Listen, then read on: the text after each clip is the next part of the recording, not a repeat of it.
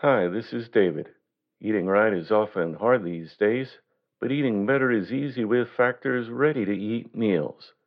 Every fresh, never frozen meal is chef crafted, dietitian approved, and ready to go in just two minutes.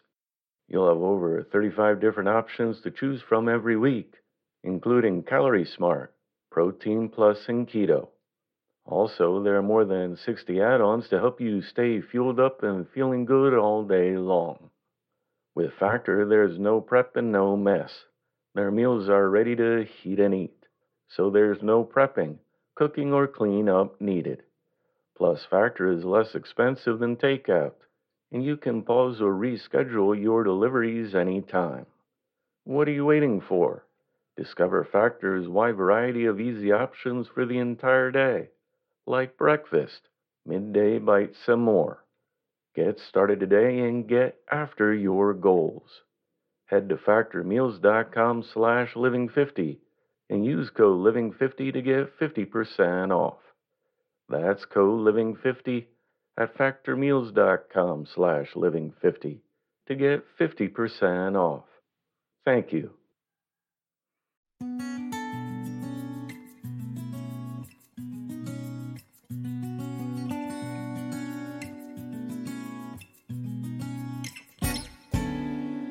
Welcome to the Inspirational Living Podcast.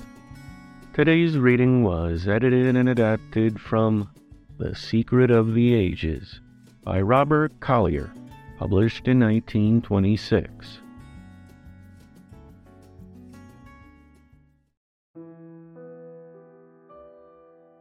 In Proverbs it says that without vision the people perish.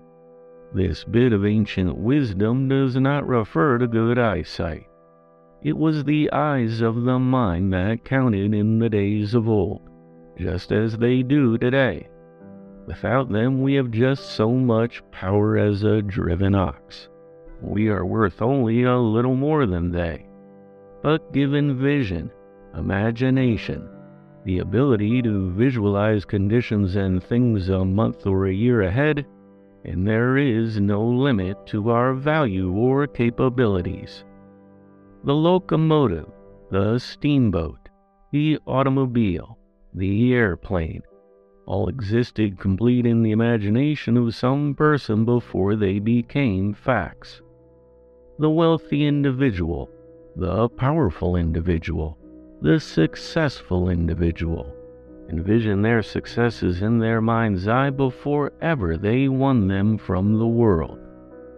From the beginning of time, nothing has ever taken on material shape without first being visualized in the mind.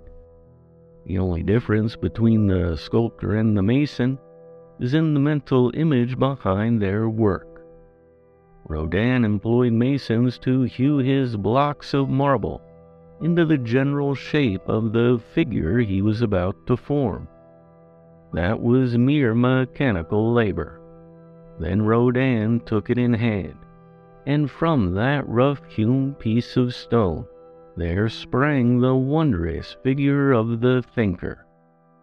The difference was all in the imagination behind the hands that wielded the mallet and chisel. After Rodin had formed his masterpiece, ordinary artisans copied it by the thousands. Rodin's work brought fabulous sums. The copies brought day wages. Conceiving ideas, creating something, is what pays, in sculpture as in all else. Mere handwork is worth only hand wages. The imagination says Glenn Clark, is of all human qualities the most godlike, that which associates us most closely with God. The first mention we read of human beings in the Bible is where we are spoken of as an image. God said, Let us make man in our image, after our likeness. The only place where an image can be conceived is in the imagination. Thus, humanity, the highest creation of God, was a creation of God's imagination. the source and center of all our creative power, power that above all others lifts us above the level of brute creation, is our power of making images, or the power of the imagination. There are some people who have always thought that the imagination is something which makes believe that which is not. This, however, is fancy, not imagination. Fancy converts that which is real into pretense and sham. Imagination enables one to see through the appearance of a thing to what it really is. There is a very real law of cause and effect which makes the dream of the dreamer come true. It is the law of visualization, the law that calls into being in this outer material world everything that is real in the inner world. Imagination pictures the thing you desire. Vision idealizes it. It reaches beyond the thing that is into the conception of what can be. Imagination gives you the picture. Vision gives you the impulse to make the picture your own. Make your mental image clear enough. Picture it vividly in every detail, and the genie of your mind will speedily bring it into being as an everyday reality. This law holds true of everything in life there is nothing you can rightfully desire that cannot be brought into being through visualization. Suppose there's a position you want, a managerial position at your company. See yourself just as you are now, sitting in the manager's chair. See your name on the door. See yourself handling the affairs as you would handle them. Get that picture impressed upon your subconscious mind. See it, believe it. The genie of your mind will find the way to make it come true.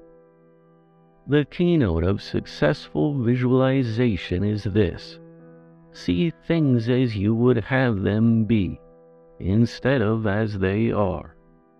Close your eyes and make clear mental pictures make them look and act just as they would in real life. In short, daydream, but daydream with a purpose. Concentrate on the one idea to the exclusion of all others, and continue to concentrate on that won idea until it has been accomplished.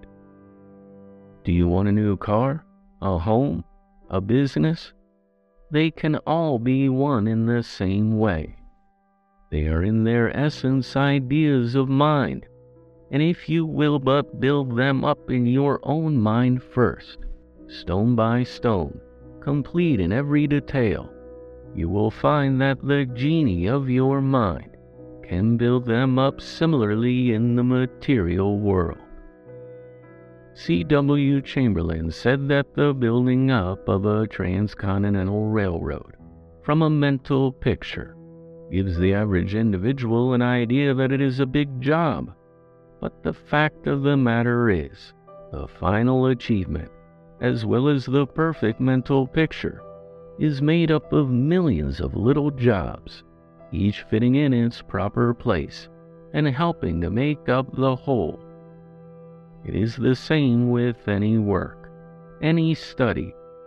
To quote William James, as we become permanent drunkards by so many separate drinks, so we become saints in the moral, and authorities and experts in the practical and scientific spheres by so many separate acts and hours of working. Let no person have any anxiety about the upshot of their education, whatever the line of it may be. If you keep faithfully busy each hour of the working day, you may safely leave the final result to itself. You can, with perfect certainty, count on waking up some fine morning to find yourself one of the successful ones of your generation in whatever pursuit you may have singled out. Young people should know this truth in advance. The ignorance of it has probably caused more discouragement and faint heartedness in those embarking on arduous careers than all other causes taken together. Remember that the only limit to your capabilities is the one you place upon them. There is no law of limitation. The only law is of supply. Through your subconscious mind, you can draw upon the universal supply for anything you wish. The ideas of universal mind are as countless as the sands on the seashore. Use them, and use them lavishly, just as they are given. There's a little poem by Jessie B. Rittenhouse that so well describes the limitations that most of us put upon ourselves. It goes like this I bargained with life for a penny, life would pay no more no matter how I begged at evening when I counted my skinny store. For life is a just employer. It gives you what you ask. But once you have set the wages, why then you must bear the task. I work for a menial's hire, only to learn dismayed that any wage I had asked of life, life would have surely paid. Aim high. If you miss the moon, you may hit a star. You are an intelligent, reasoning creature. Your mind is part of the universal mind, and you have the power to say what you require for perfect growth. Don't be miserly with yourself. Don't sell yourself for a penny. Whatever price you set upon yourself, life will give. So aim high, demand much. Make a clear, distinct mental image of what it is you want. Hold it in your thought. Visualize it. See it. Believe it. The ways and means of satisfying that desire will follow, for supply always comes on the heels of demand. By doing this, you take your fate out of the hands of chance you begin to control the experiences you are to have in life. But be sure to visualize only what you want, for the law works both ways. If you visualize your worries and your fears, you will make them real. Control your thought, and you control circumstances. Conditions will be what you make them. Most of us are like factories where two thirds of the machines are idle, where the workers move around in a listless, dispirited sort of way, doing only a tenth of what they could do if the owner of the plant were watching and directing them. However, instead of that, the owner is off idly dreaming or waiting for something to turn up. What's needed is someone to point out to the owner the listless workers and idle machines, and show how to put each one into working full time and overtime. That is what you need too. You are working only a tenth of your capacity.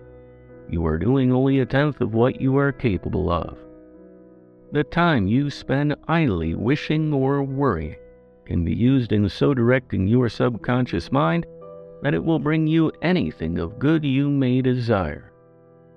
Know ye not, said St. Paul, that ye are the temples of the living God? No, most of us do not know. Or even if we do, we never take advantage of it, so as to dwell in that temple, to proclaim our dominion over things and conditions we never avail ourselves of the power that is ours. But we can if we choose to.